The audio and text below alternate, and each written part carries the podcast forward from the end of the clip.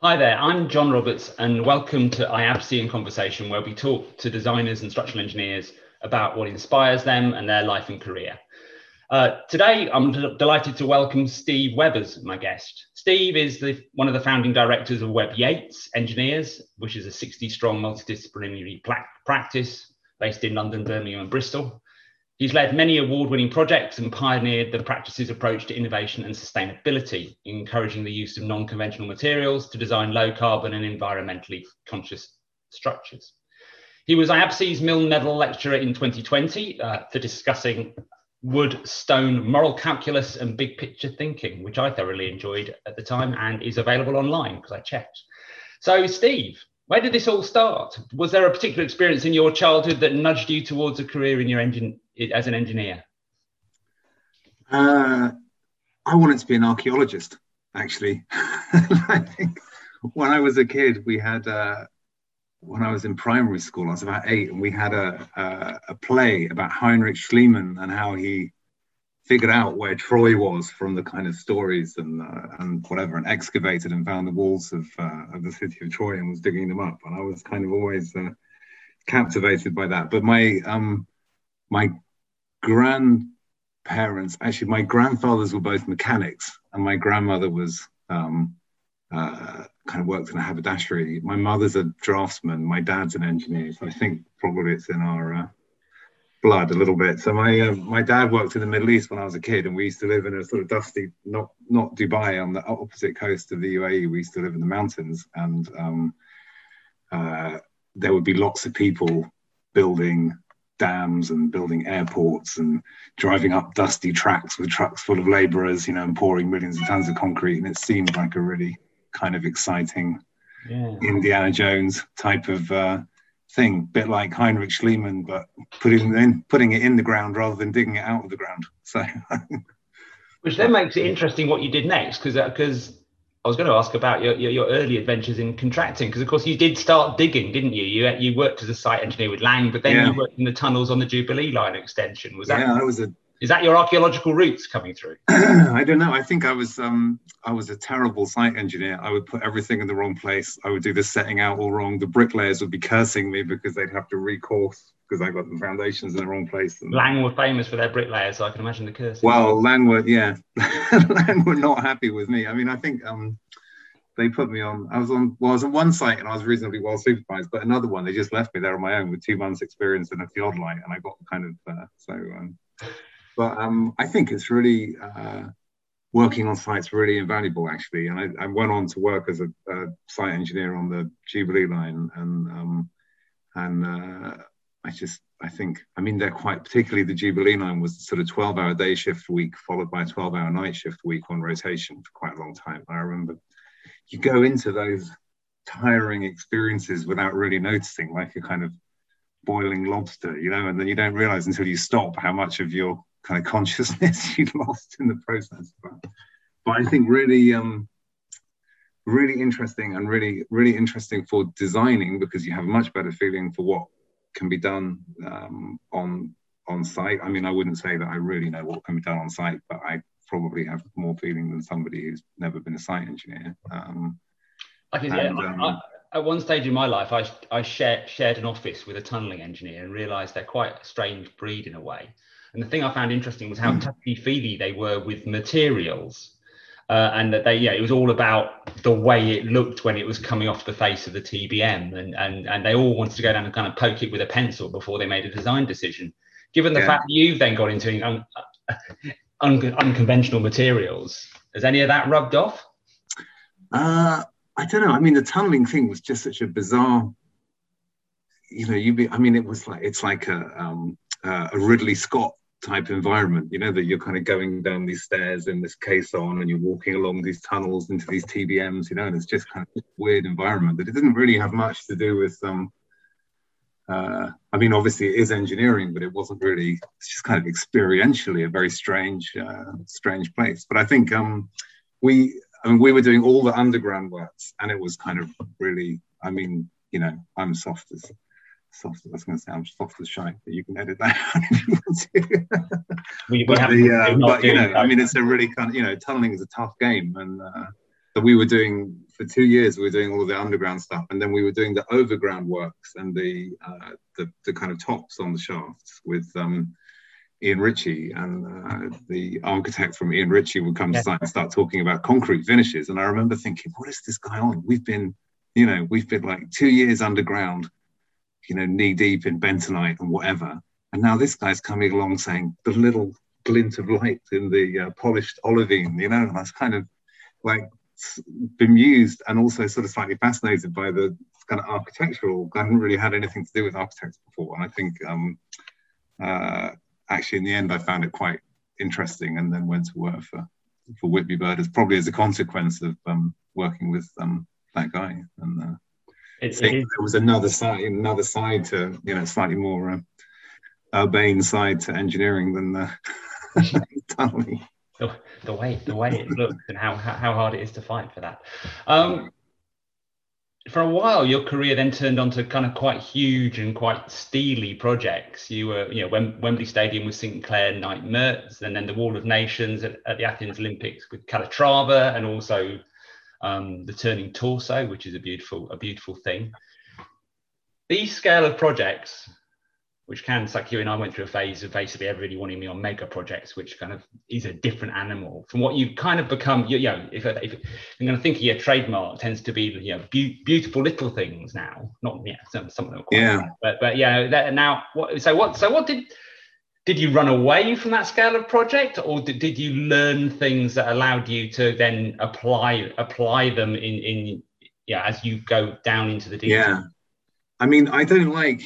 um I mean, I like structural problems at any scale, and I was really happy working at um, uh, working at SKM and working at, at Calatrava and doing stadium stadia and um, and kind of high rise and stuff like that. And I really like, you know, we would be working in mega newtons, you know, and designing yeah. connections out of duplex, you know, and you know all kinds of all the fatigue and wind tunnel, you know, and all the stuff that would be involved in that was absolutely fascinating. And I really, I find it really interesting and really uh, and uh, really interesting challenge at that scale. I don't like projects that have lots of boring facets that you've got to keep track of. You know, so if you have, so for example, the turning torso tower is a singular problem um, that uh, that I was working on um, with the guys in uh, in Spain. And I think that you know there were particular bits of that that I was you know you you know you you might be working on the turning torso tower, but I remember spending a lot of time designing the the node at the bottom of the spine. There's a 300 millimeter diameter pin with kind of interlocking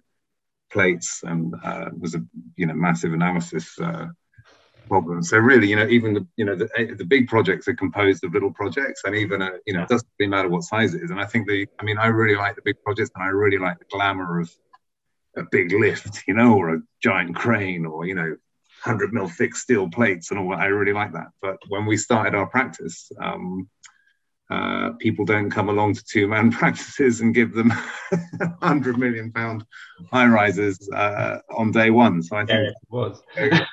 So we kind of we went from doing um, you know, I went from, I mean, we were doing the, the thing I was doing on Wembley Stadium wasn't really the stadium design. It was more of a temporary works problem to do with the arch, um, the arch layback. So the arch was erected and we had to kind of hold it up temporarily while the roof was built with tethering it to the cores, 21 meganewton loads in the cables. You know, we were doing this monitoring how the stadium responded to the, to the moving, to the kind of loading of the arch, which was a, extremely complicated and very stressful and very frightening. But actually, the day that you're there, we had all these monitoring points all over the stadium, watching the graphs of the of the predicted movements against the actual movements and the kind of creaking as the stadium took up the load is really exciting and really. Uh, but then.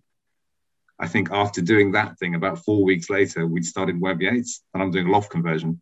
Now, what size are your ceiling joists? Oh, uh, four by twos, aren't they? Yeah, well, we want some five mil wood screws and that and a bit of ply, you know? yeah, yeah.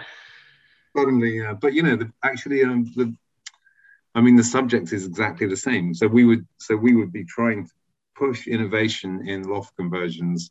Like it really annoys me that people put steels in lofts or in houses in general. Yeah. I think it's like just seems completely overkill. Um, and so we would kind of we would coat the existing um, ceiling joists and rafters in plywood and make stress skin loft conversions, and all the builders would be telling us, "Oh, you can't do that; that'll never work," you know. And so we'd be, no, go and screw down 18 mil bit glue, you know, and, and whatever. And so we kind of make these stress skin boxes on the roofs, and I think that's you know like things are interesting at any scale. And I think a lot of the things that that I learned on the principles that I learned on really big projects, you apply on little projects. And uh, I'm glad I'm recording in here. I feel back embarrassed about the room behind and the amount of steel holding up the ceiling in there. yeah, I, th- I think there's. I don't understand the um. Yeah, everyone's throwing steels around like nobody's business. I think it's. I, I find it very interesting to like yeah. to, to just with a few sheets of ply make loft stand up without you know a load of 203 UCs in it. I think that's. We do live in boxes, don't we? Yeah. Like, you you started down that route. The next question was really after those big projects, you're doing the scary step of of, of setting up Webb Yates with Andy Webb. And, and, and as I wrote at the end here, so, so what were you thinking? What we what were you? But you've started to talk about what you're doing. But what what was what was the attraction? Was yeah? Was it just was it you know, why why instead of actually just being able to hide within an organization and having nice things given to you to do, which is probably where I've hidden most of my life, why did you suddenly actually want to have the scariness of having to Um, I think uh, I think me and Andy had worked. I mean, me and Andy worked together at, uh, at Whitby Bird, and um, it was an exciting place to work. You know, it's kind of a boutique engineering practice. The office looked good. People were interesting. You know, they go out and go drinking, and uh, it was a lot of fun and and kind of glamorous. You know, architects would be coming and going, and it just seemed, you know, in the '90s seemed. Um, Yeah. uh, like an exciting thing to do. And the fact that um, Mark and Bryn had built that from nothing, you know, was quite inspirational. So I think we were definitely, um, you know, influenced by having worked for them and and and had the idea that we would create something something similar. And I think at the same time, um, I worked for quite a, you know, Sinclair Knight Merz was, you know, quite it was a good company and well organized, but quite um, quite corporate. And the people that were higher up played the corporate game, talked the corporate, you know, took the corporate line, and um, uh, you know, a lot of people with MBAs, you know, who are, you know, we maybe going to talk about management later on, you know, but who are good managers. But the flavor of the thing was that as an engineer or as a technical engineer, you are uh, the product, not the, um, uh, not the, um, yeah, you're just the offer, if you see what I mean. So you either have to kind of let go of the technical um, and become managerial, or you're a kind of performing uh, performing monkey for a lot of people with MBAs, which is kind of so. Um, but, also, but I think also just, but there's something about I'd rather be. I was always kind of having this shipping analogy, you know. I'd rather be the uh, the captain of a small fishing boat than a kind of white uniformed floor walker on the casino deck of a of a cruise line. If you see what I mean, it seems a little bit more. Uh, until we've got we've had two movie references and now we're going nautical. It's great. Oh, that's that. That is that. That is, that is. I kind of I understand it, but it's also quite quite quite scary. I'm gonna. This is almost. This, I put this in because and you talked a little bit about the role of architecture and engineering. It's also I find it in, and this is probably driven by me having worked with at Arup with Foster's um, up against Calatrava a few times, so we butted head to head. And it was interesting how all the architects used to talk about him being an engineer, and actually there was a lot of architecture there as well. But also noticing the fact that you're a multidisciplinary practice. I don't know much about it. I may know you about you from a sort of structural point of view. So, so has has that that blurring and nuancing of architecture and, and um, and engineering always been with you? How do you work with your architects, and and and and what's the role of multidisciplinary? Because evidently, when you started off, you were yeah, doing your single disciplinary loft conversions. How how's that become a multidisciplinary act? yeah. I think we. Um, I mean. That's a very vague well question. first of all i mean first of all i think like building you know building in general is not beyond you know building a build building most buildings what you need to know to build a building is not beyond the scope of one person's mind. You know, it's not that complicated. So structural engineering is not that hard. Architecture is not that hard, and nor is M&E engineering. I always say if it is that hard, you probably got the wrong answer. Well, yeah. I mean, it's kind of so. I think like you, you know, the kind of I think the um, I think the authorship of buildings would be better to come from fewer people to, or maybe to come from one person rather than so rather than one person doing a specialist bit on 10 buildings yeah. uh, actually maybe it's better that one person does one building and another person does another building because you'd have more joined up. And i think buildings suffer from you know lack of succinctness. So when you look at you know when you look at a lot of modern buildings there are so many layers and so many so you look at it you know you look at a building and you see the air conditioning and you see the slab and you see the ceiling and you see the top hats and back rails and, and uh, bits of insulation and plasterboard and some suspension system and something else and some tiles on the surface, you know, and, and, and the architecture isn't particularly well integrated with the engineering and the M&E isn't integrated with the structure or the architecture and they just become these baggy, massively expensive, insuccinct uh, objects. Whereas actually, if a single person sat down for a reasonable period of time and said, you know, how can we get rid of all of these layers and just condense it into one single object that does what it's supposed to do? I mean, I know that's impossible, but um, mm-hmm. but you can kind of work towards the ideal of of kind of condensing it into something very simple that does everything you need it to do in a joined up way, and um, it just um,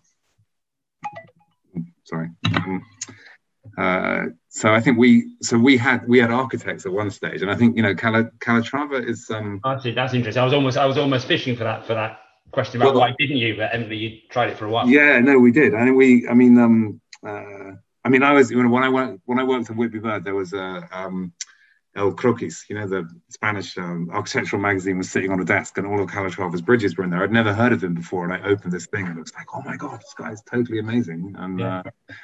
uh, um, uh, really just audacious structures, you know, and structurally uh, kind of exhibitionist uh, architect, uh, stroke engineer. And I was thinking it was incredible. And I applied for a job in Spain.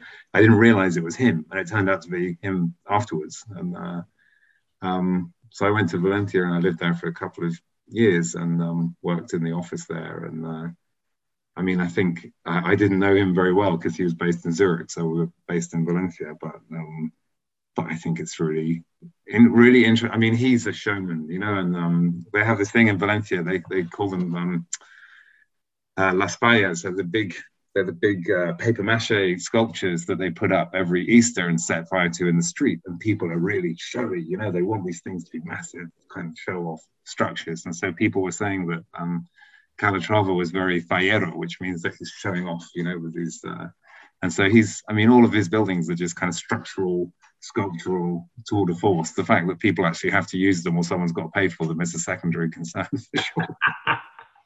but um, but I think I, I found that really inspirational. I think we we um, so we were, you know, and I think we worked with Marc Mimram as well, and they're kind of similar yeah. blend. And I think we wanted to go down that route. So we had architects for a while, and um, it's you know architecture is a tough gig. Engineering mm. you know who your clients are because they're architects and they're in the yellow pages you know or developers or whatever. Whereas actually uh, you know in a small scale architectural practice your client is anyone in the street. And i think it depends um, very greatly on contacts. And so we kind of struggled to get work. We did a few projects um, but uh, in the end economically it was too much of a uh, it's kind of a bit of a burden and it didn't really uh, didn't really work out. But um, but we did at the same time we we built in M and E, and I think the um, uh, Andy Lapiniers came from Arup um, to join us um, to uh, run the M- MEP team, and I think um, I personally really enjoy the kind of overlap of structure and MEP. You know that we'll we'll we'll put thermal mass in the structure where we need it to avoid air conditioning. You know, we'll configure the beams and the building in a certain way that allows the, the services to be fitted together and um, uh, and just really enjoying kind of owning the whole the whole engineering problem for the building rather than um, rather than just a bit of it Um, so does the scale of your teams and your projects allow you to have that kind of ownership? I, I, always I always find it amusing now that a lot of people talk about systems engineering, which is a new specialism to overcome the fact that we have too many specialists. Um, where, whereas actually this idea of a sort of the specialist generalist it seems to be what you're you're talking about. The fact yeah, I think you, I mean, everybody to know a little bit of everything.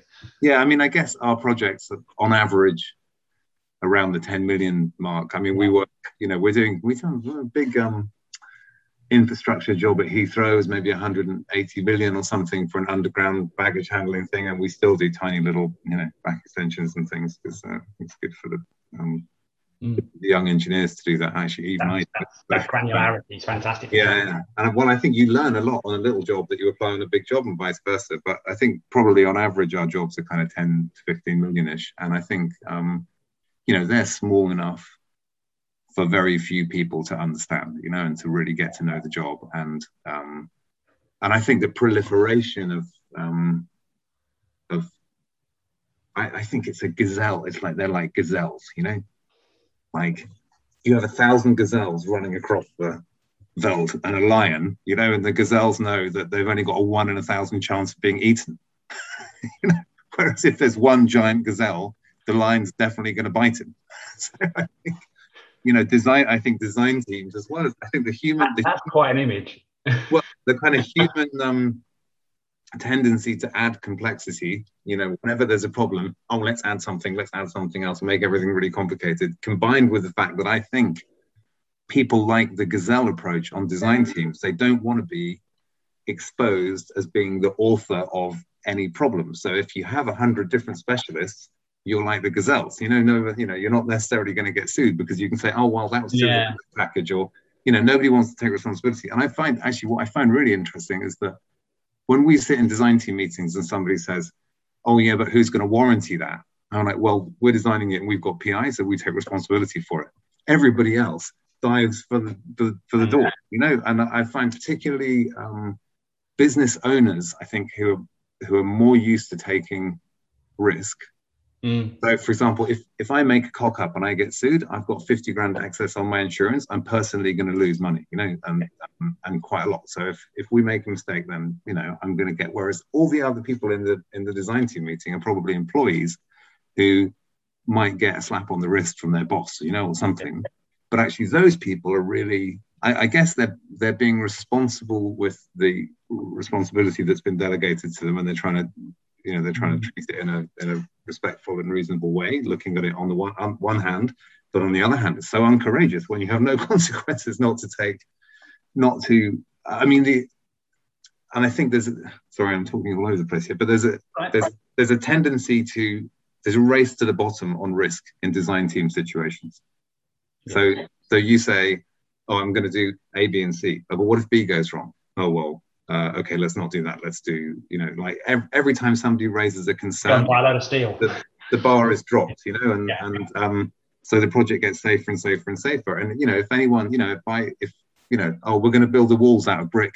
Oh, what if the mortar mix isn't right? Oh, well, maybe we shouldn't use brick. Maybe we should use something. You know, and like people just worry their way into a state of um, of, yeah, um, yeah. of and no, nobody wants to contradict somebody who's in the, so people particularly when you have big teams of you know people are paid oh i i averted that risk you know i've come to the meeting and i've averted a, i've averted a risk you know? So everyone's kind of in the game of flagging up potential pitfalls and mitigating them. But in the end you just end up with such um, over over complicated overly protective over defensive uh, um, designs. And and the kind of risk aversion means that you actually spend loads of money and fold in loads of complexity risks into a project that weren't there in the first place. So we have a, you know, we have a job, a case in point. Um, recently, we wanted to build a CLT, a very simple CLT building. So I was saying, look, we'll just build CLT. Doesn't need to be insulated. Doesn't need any cladding. Uh, so we'll just build a CLT building. And everyone's worried about, oh, what about the moisture in the air? What about this, that, and the other? So we have this huge debate, and everything gets really complicated. And they decide in the end that they're going to protect the CLT with timber cladding. I think what is the point in protecting timber with timber you could leave the CLT out there in the first place. You could add the timber on afterwards if it didn't work out, you know. But it's just, but then and then suddenly everyone's complaining, oh, the budget's gone up, it's too expensive, you know, and uh, it takes too long and it's too complicated and all this stuff, you know. And it's like, why, why do we end up chasing ourselves into yeah. this? You know, building in the UK is so expensive, and projects are not developed because they're, you know, they're too expensive to build and you look at a design team and there's 100 people in there and every single person is adding in a little thing for a bit of risk mitigation and nobody wants to take responsibility for everything and then the gazelle like proliferation of specialists and, yeah. and facade consultants and you know nobody really wanting to do anything other than their little narrow thing just makes building so expensive and uneconomical and un, and unsustainable because you use all this material and everything else i think uh, a bit more personal responsibility a bit more primary authorship across disciplines and uh, uh, a healthier attitude to risk. Uh, you know, more more appropriate risk level on projects. Um, uh, um, you know, not trying to totally eradicate. How are you going to you're going to be a property developer? Oh, I'm going to build a load of buildings, but I don't want any risk. You know, you don't want any risk. Stay at home. You know, I mean, what like building is risk. Contractors take risk you know, building is uh, its risk. And so, as a consultant, for example, you can't, you know, you need to, the risk bar needs to be at an appropriate level. You know, it doesn't need to be overly safe because you know it, it's it's not. Do you, do you, you think know. people people also worry about the right risk because somehow with all that complexity sneaking in, people kind of seem to seem to end up, as you say, kind of arguing about, you know, uh, we'll have to put some cladding over the top of this, forgetting the fact that now covers up any future problem. The one that springs to mind, and when you look at it, is the, the, the bridge that collapsed in in Florida, for instance, which had a very you know, was a cable stay bridge that then stopped being a cable stay bridge, could, but they still tried to carry on making it look like that. And you ended up in the end with a bunch of engineers looking at something and nobody acted because they were all, you know, the whole procurement process, you could talk about Grenfell like this, the whole procurement process has divided everybody up until almost nobody owns the whole. And you've talked about the great thing about having somebody who understands the whole thing. Do you, do you see do you see that, and is it something that in some ways your approach is fighting against? Oh, yeah, I totally. I mean, we on lots of projects we end up where where you see the division between um, between lots of different people, and that people's individual stakeholdings are um, diluted. Then um, then yeah, I think that happens a lot. That you end up with nobody takes individual responsibility. Nobody's, you know, everyone's in the bus, no one's in the driver's seat, you know, and um, uh, and, uh, and I just, you know, we've seen projects where the the cost and the complexity escalates because issues are ping ponging between different parties who are not taking uh, individual resp- or just can't take individual responsibility for them because the responsibility is split between two people. And, uh, it just seems really um, mm really wasteful. Uh, I mean, I think the, um, I mean, as a kind of, yeah, so I was thinking that, uh, yeah, I mean, I think we need to have a grown up conversation. I, I'm, I'm, I'm conscious that I'm putting this badly because I think I don't want to have a Gerald Ratner moment and say we don't care about our clients' risk. Obviously, we do, you know, and we don't we don't take um, uh, unwarranted risks. But being overly, let's say you have a project and that project unveils a certain level of risk, the components of that project should be at that risk level. There's no point in making certain aspects of it overly safe. It's like you pay, you know, you probably pay 30% of the budget to get to 90% security, and you probably pay the other 70% of the budget to get to 100. It's what is his name? Particos um, theorem. You know that you there's a great yeah. Either you get 80% of the out the, the um, I didn't know it had a name. It's the 80, it's the 80 20 yeah, the 80 20 rule. Yeah. Um, so, you know, buildings could be a lot more economical. This, uh, look, uh, as an example, I look at my Victorian street. Every house in the street has a 500 millimeter deep corbelled footing. Yeah. Maybe 3% of them have had to have some kind of underpinning. We're on clay soil surrounded by trees. Yeah. Yeah. It's yeah. pretty typical situation in London. If I built these houses today, every single house would have a three meter deep, 600 millimeter wide concrete filled trench footing. Yeah. Or pile it. Or they'd be piled. Yeah. So yeah. Uh, imagine a, yeah. I mean, the environmental consequences and the cost and the time of doing that. A much better approach would be to say, I tell you what, uh, give me five grand per house and you pocket five grand per house because the foundation's going to cost 10 grand. And if something goes wrong with your foundations, I personally will come around and fix it, you know, and then yeah. I'm a million quid up, you're a million quid up. We've got a little underpinning company doing a bit of work from time to time, you know, and uh, we haven't dug up half of Willesden and pumped 8 million tons of concrete into the ground. You know, just as a positive example of, you know, the risk um, the way that people treat individual risk on individual components is not commensurate with overall risk and and risk levels that. Um, well, I think we've done. I think we've done fantastically well there because I was wondering how to get jumped to the next question and thinking I was changing subject, but sustainable design, perfect link. Um, so you've been talking about it and exploring what it means for, for a lot of years.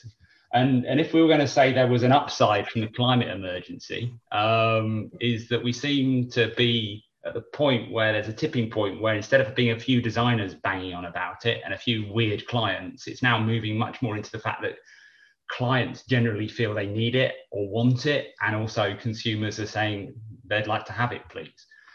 Um, are you, and also, I'd hope from, from where I work at the moment, we're starting to get contractors who are capable of, de- of delivering it. Um, there's a, evidently there's a long way to go. But have you cha- seen a change in attitudes over the last 15 years? And are you feeling positive about the way this emergency is going? Well, I think, I mean, um, I mean, I think uh, I think unsustainable, unsustainable design, I mean, aside from the environmental consequences, is an offense against reason. You know, it's just wasteful. It's like wasteful of people's labor and people's effort and wasteful of the environment. It's just, um, uh, you know, why would you, yeah, it, it, just kind of really annoys me that, um, you know, people put all of this energy and stuff into things that were, were unnecessary. But um, I think there's, when, um, when I went to college in, 1992, uh, we did an environmental module and they were talking about sustainability. Timber's sustainable, steel isn't sustainable. Steel has a high carbon footprint. 1992, yeah. Mm. And like, and that was on the back of people yeah. starting to talk about global warming in, like, I don't know, whatever, 1920 or, you know, became to prominence in about 1987. So these issues have been there forever. And, uh, you know, and it struck me at the time that yeah, it's much better to, uh, to build with wood if you can, you know, and um, and, and other low energy materials. So I've always kind of thought about that, and Greta Thunberg has definitely woken everybody up to the um, to the issue more recently, and it just amazes me that everybody wasn't aware of the issue in the first place. I mean, uh, yeah.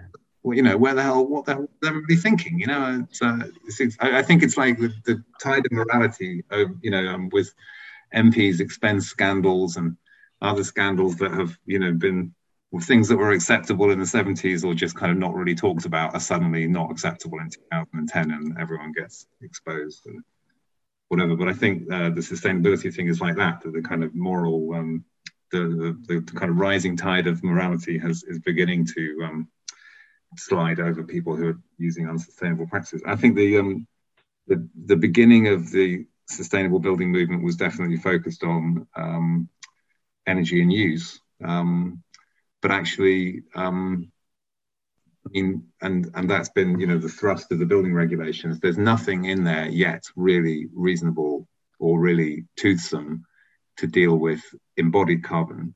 And uh, so M&E engineers have been really protagonizing in the in the sustainability thing for a long time because of that. But um, uh, and structural engineers haven't really thought that it was their their issue, and people haven't thought about embodied carbon. But if you build a building today and it's going to last for 40 years, the air conditioning and the heating of that building in 20 or 30 or 40 years' time is coming from a vastly decarbonized grid, and you're saving carbon back then. If I make a load of concrete today, that carbon is out in the atmosphere today, and it's that carbon that's going to change the climate. So I don't understand why you would prioritize um, long-term gains over mm. over immediate. You know, actually, it's more important to. I mean, I'm saying uh, you, you should prioritize long-term gains and you should prioritize current thinking, but the um, uh, the the heavy-handed use of steel and concrete in so many buildings is uh, completely unnecessary and um, uh, massively damaging for the environment. And um, and I think we, you know, we would push. So we advocate for. I mean, we design those steel and concrete buildings, obviously, and you know where we and we, but we try and offer clients timber alternatives and uh, and stone alternatives because it's you know stone is also low, um, quite low carbon. Um, but uh, people don't often take them, you know, and I don't think people feel a personal responsibility for the bigger picture. And there's no you know you think if the government's not mandating you to do something then anything that you can do that's legal must be morally acceptable. And um, you know that might not be you know that certainly hasn't been true. If you look back through history there are plenty plenty of events that were legal by the standards of that government but were actually quite immoral. Yeah. You know from moral compasses change yeah. well, I mean, you know, from slavery to the Holocaust, you know, I'm not saying sustainability is an issue on that scale, but um, but you know, we have to take personal responsibility for what we're doing and uh, and not hide behind the fact that what we're doing is legal. It's like should be, yeah, you know, actually. But I think um, uh, there aren't very many good reasons why we shouldn't be building more with timber, using less concrete, and um, and so clients so clients are like, well, we want to decarbonize they're starting from a really high carbon point. So if you have a big commercial building, you might be on a thousand kilos of carbon per square meter. So the RIBA 30 um, guidelines are, I can't remember, 300 or 400. So you're quite high. If you swap out the concrete for um, GGBS or something like that, you'd be yeah, like, yeah. wow, I've saved 30% of carbon.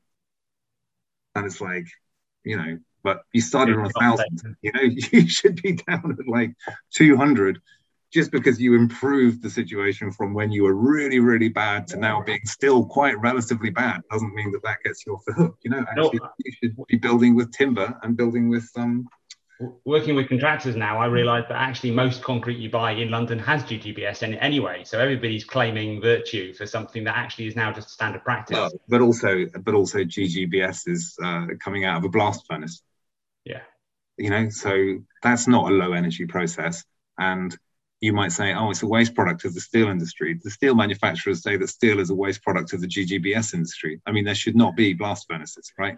Yeah. While there are blast furnaces, there's still a problem. And um, so the thing to do would be to, and I think like, you know, t- I mean, we work with timber and stone.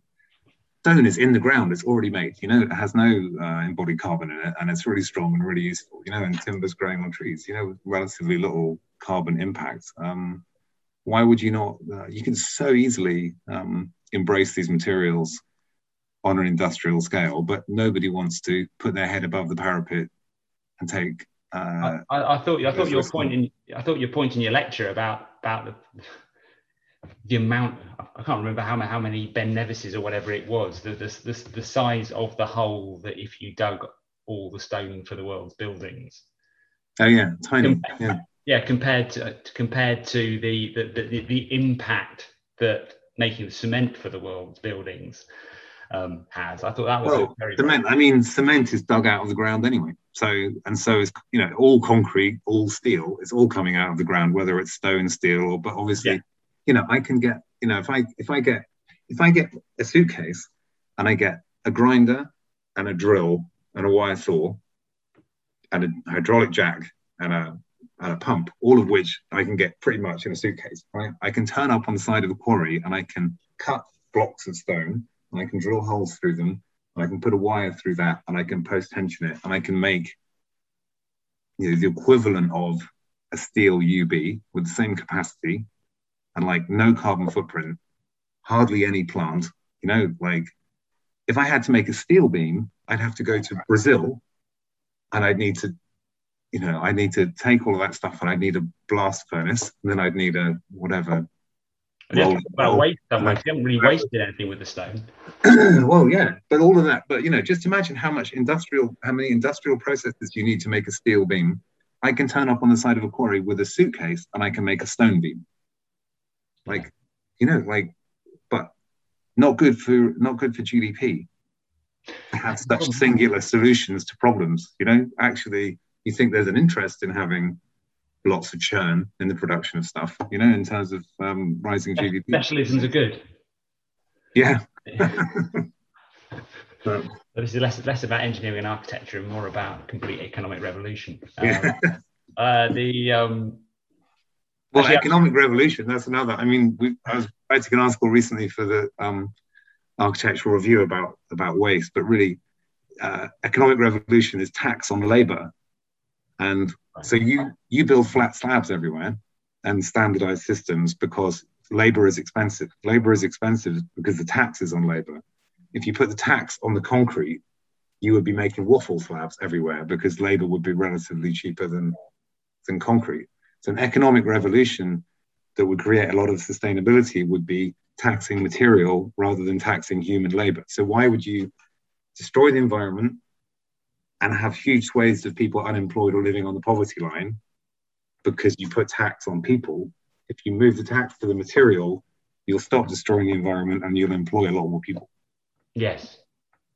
I was always fascinated when we dug up a foundation in a 1920s coal mine once which was built like a ziggurat, which was really complicated with bits of formwork. And then we worked out it was actually built right in the middle of the um, collapse of the Deutschmark, and and the people were right. cheap, but buying foreign materials was really expensive. yeah, completely changed the design approach. Oh, totally. All of those uh, Italy in 1950, Luigi Nervi, beanie domes, all that kind of stuff. South America, Felix Candela, uh, Eladio Dieste, super thin domes, cheap labor, bad balance of payments, uh, not much steel, not much cement. You know, so so you make these very very thin shells. Designers, engineers, like I'm going to double your fee because your wages are nothing, um, because and you're going to sit there and figure out how to make this building three millimeters thick. You know, and, uh, yeah, because the material saving is much more valuable than your time.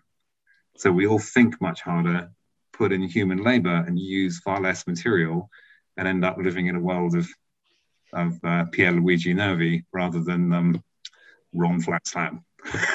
yeah. Well, and now we've come, come up with a fantastic PhD thesis around the, the link the link between architectural innovation and um, economics. well, that's the big. I mean, that's the big picture, isn't it? That actually all of these things are interconnected, you know, and um, totally interconnected, and um, uh, and that's why it's important not to just see your and it's the kind of it comes back to the authorship point. It's good to kind of zoom out and see the global economy yeah, and how that impacts what you're doing in your day-to-day job and you know what that and and not just think about um, your cog in the machine so it, we've, we've, we've, talked a lot. Sorry, I talked too much. No, fine. I, I, encourage people. Um, in, in, in, in, in many of you, this is this is less a less a script I've got in front of me, more of just a kind of just a series of prompts, and you're allowed to go off the rails.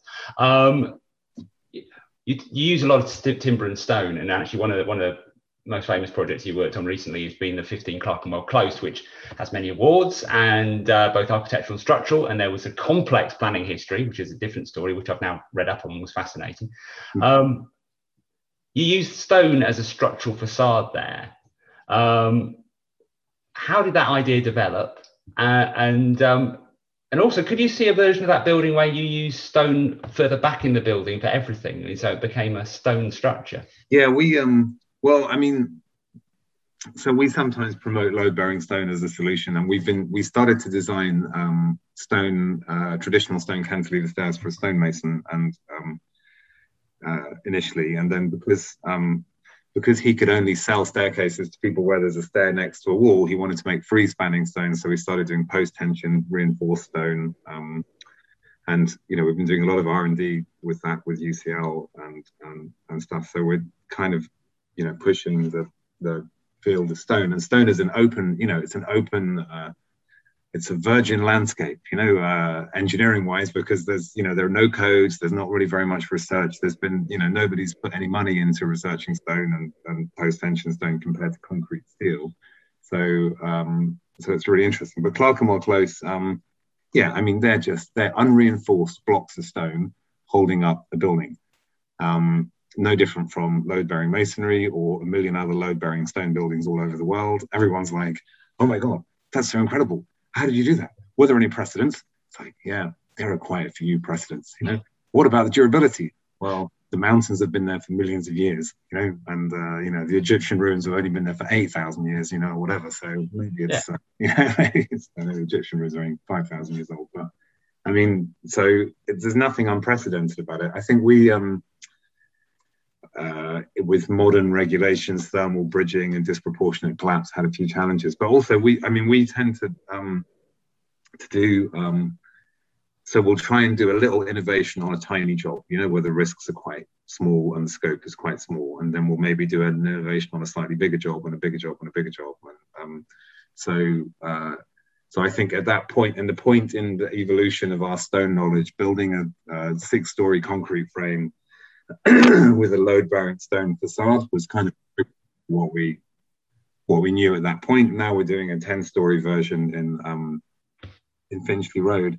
Uh, the the um, uh, back to the Stone Age exhibition in uh, the building centre that we did, we were kind of postulating that you could build a Clerkenwell Tower, um, you know, 30 stories high and have post-tension stone floor right. plates within it. So it could be a totally stone building. Um, uh, you know, as an idea, and would be hugely decarbonizing and um, would require, you know, to go to move to that typology of building, to move away from concrete to um, uh, to stone buildings. As I said, you turn up at a quarry with a suitcase full of plant, you know, and uh, get making it, and that's all you need, you know. So, um, so it's not like you need to invest in massive industrial infrastructure to make the switch from concrete to stone.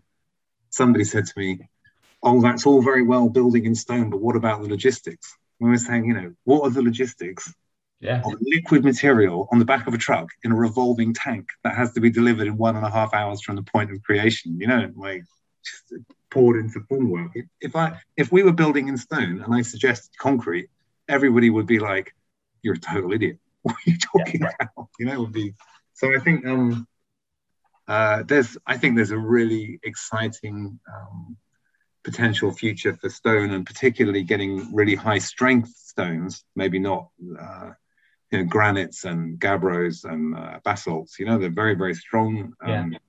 stones have compression strengths of 250 newtons. Um, you know, very little shrinkage and creep compared to concrete. Um, and uh, quite good fire resistance. So you can get, you know, you can get really good you know, so you can, I mean, you dig up a stone, you don't care what stone you're digging up, you know. So if you dig up a weak sandstone, or if you dig up a dolerite, I mean, there's a bit more effort in extracting the, the stronger yeah. stones, but you have a really effective building material. And um, and I think actually, st- I mean, stone over timber.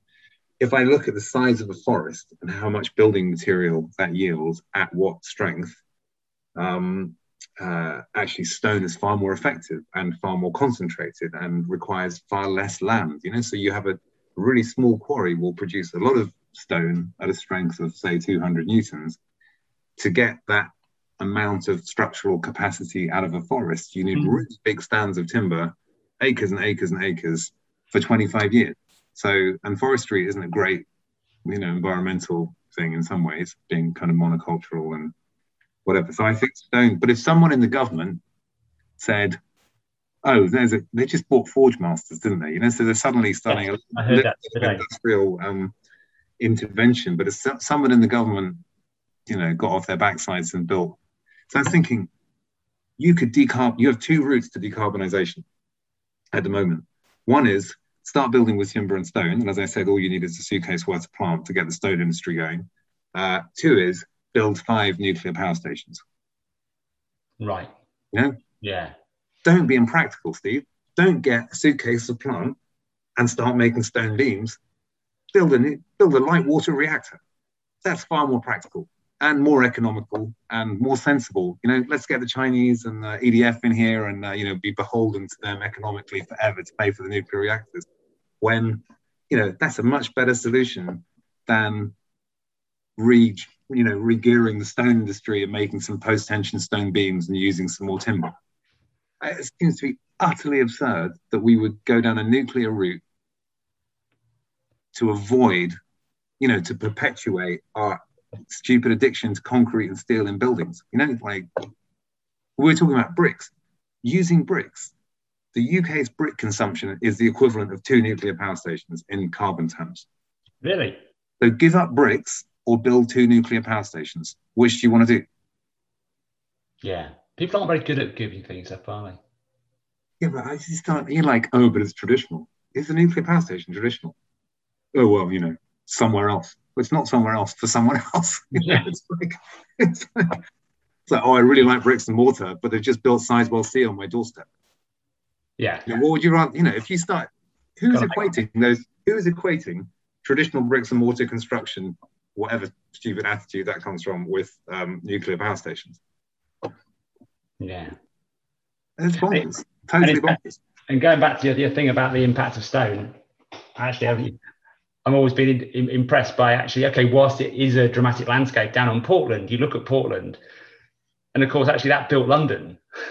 Yeah. You can kind of see the, ho- the holes that made London. well, A, I mean, A, the, the extinguished quarries are quite nice environments. I mean, I go, climbing, I go climbing sometimes. Quite nice to go climbing in a quarry. There's a lake and birds and trees and whatever. You know, it's not too bad and rocks. And um, but also we were looking at Edinburgh. So Edinburgh is obviously a massive stone city. The yeah. uh, I can't remember the name of the quarry, but the quarry that produced all the stone that made Edinburgh is under the Sainsbury's car park. Wow. So it's like so you look at Edinburgh and you can see all the dark green patches of um, of forestry in Scotland, you know, that are around yeah. there making relatively small amounts of building material. But suddenly there's Edinburgh. All of that came out of this tiny patch of land that's now been filled in as a Sainsbury's car park. So you think, you know, it's like it's a no-brainer. Why would you build a nuclear power station when you could just, you know, very simply replace concrete and steel in a lot of buildings with low energy materials? Yeah. Let's jump subject. That, that, was, that was that was a good rant. Getting, getting ranty. Sorry. I enjoyed that. I did enjoy that. And we touched on this before we started recording, but I'll, I'll, let you run it again. You've now got about 60 people working at Webb Yates, according to your website. Uh, and and and I know in the past I accidentally, really accidentally, ended up leading a large team for a while, and they needed all the things like pastoral care and accommodation and salary increments and cash flow and needed just general loving and things, and that all crowded out all the things that I'd gone into engineering for and all the things I loved, which was doing design. And for me, it ended up being like one of the most conflicted periods of my career uh, and I've kind of run away from that bit. You must have many similar pressures now with with 60 lovely people working at Webb Yates. How are you how are you coping? Um, I mean, it's not. I think, uh, yeah, it's not. I, running a practice, you know, running the the managerial side of running a practice is is uh, is not my um, not my favorite thing, but it's kind of important. You know, you can't cook without washing up. Yeah. And um, you know, you can't do all these. Uh, you know, you can't be an autonomous um, designer without having a practice, and uh, having a practice means a certain amount of management and a certain amount of, you know, for the chef, a certain amount washing up. You know, and uh, so I don't. Uh, I think, and I think also it's very, um, it's very important as a, you know, as an engineer, not to think that those things are um, unimportant or kind of uh, I mean, particularly financial management is very important, and I think it's I, as we've grown as a practice from kind of me, you know, me and Andy started um, in the back of uh, the practice's archive room, and uh, with one computer between the two of us and some secondhand desks that somebody had donated, and uh, so we really, I think we understand. Well, I remember we came up with our first logo, which was Webb Yates Engineers written in Arial, and then I remember making a calculation sheet on Excel and printing like 20 sheets of calculation sheet. So I know that our company is nothing. You know, our company is, you know, Webb Yates is a meaningless uh, theoretical construct. It's not a real thing.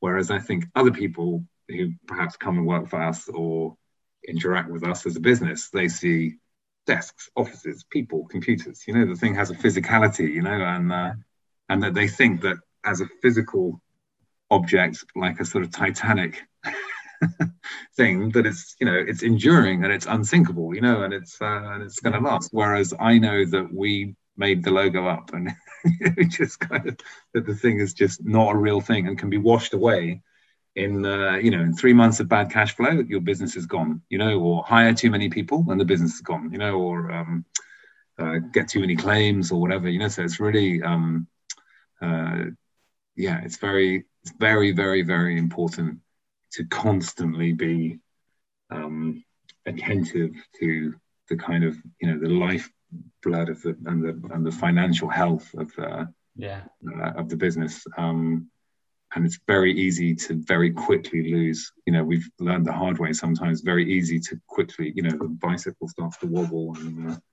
very very easy to get into a into a mess. So, um, and you know, companies are not uh, are not enduring things. They're just um, they're just ideas. So. Um,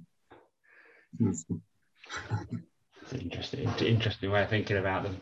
Uh, we've avoided staircases. We're heading, heading towards the end, but we've avoided staircases actually most of the time. And because um, there's been a whole series of beautiful staircases you've worked on, which are evidently must be a kind of set of incremental thoughts that weren't working on one of them must lead to a thought that leads to the next in a way and potentially also then attracts the next client who wants a, another lovely staircase. Um, do you fear you're going to run out of, of innovations? Uh, like do you, and, and do you think there's always going to be one more thing that you want to incorporate in the next one?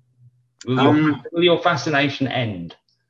I don't know. I mean i'm kind of um we've done so many stairs and, I and as you said it becomes self-perpetuating and i don't really um i think um I mean, they're great things. They're like little bridges, you know. They're like little low risk bridges with no category three check, like any of that kind of stuff they're very, very free. You know, even building control don't really. that's why I, I absolutely are fascinated by them. They, you've got the bridge, the bridge, the bridge fetish. Now, you, as you say, little, little beautiful bridges. Yeah. So yeah, I think the stairs are just like yeah, tiny bridges, and um, uh, and so you can be quite experimental, you know, and they're not massively risky. And uh, and yeah, we take one idea from another job to another job and tweak it a bit and come up with new ideas. And I think you know, like music, there's no um, there's no like you've only got so many notes, but uh, there's no limit to the number of combinations of notes that you can um, you can make. So I think, but I, I think um, the kind of general fetishization of staircases is, uh, you know, I think there are lots of other elements of buildings that could be fetishized. You know, so if you're a, building your mansion, you know, you'd be like, oh, I want an amazing staircase, but maybe you can have an amazing roof or an amazing canopy or an amazing, you know, something, some other aspect could be amazing. Yeah. So, um, so I like, um, I mean, I really enjoy those sorts of things. And I think, so we did uh, a little house in um, Maidenhead a long time ago, and we were going to do a fancy stair, and there was going to be a big plasterboard roof. And um, uh, we came up with the idea that actually it would be better to do a really boring stair and to do this kind of strappy Mikado stick roof instead of the plasterboard.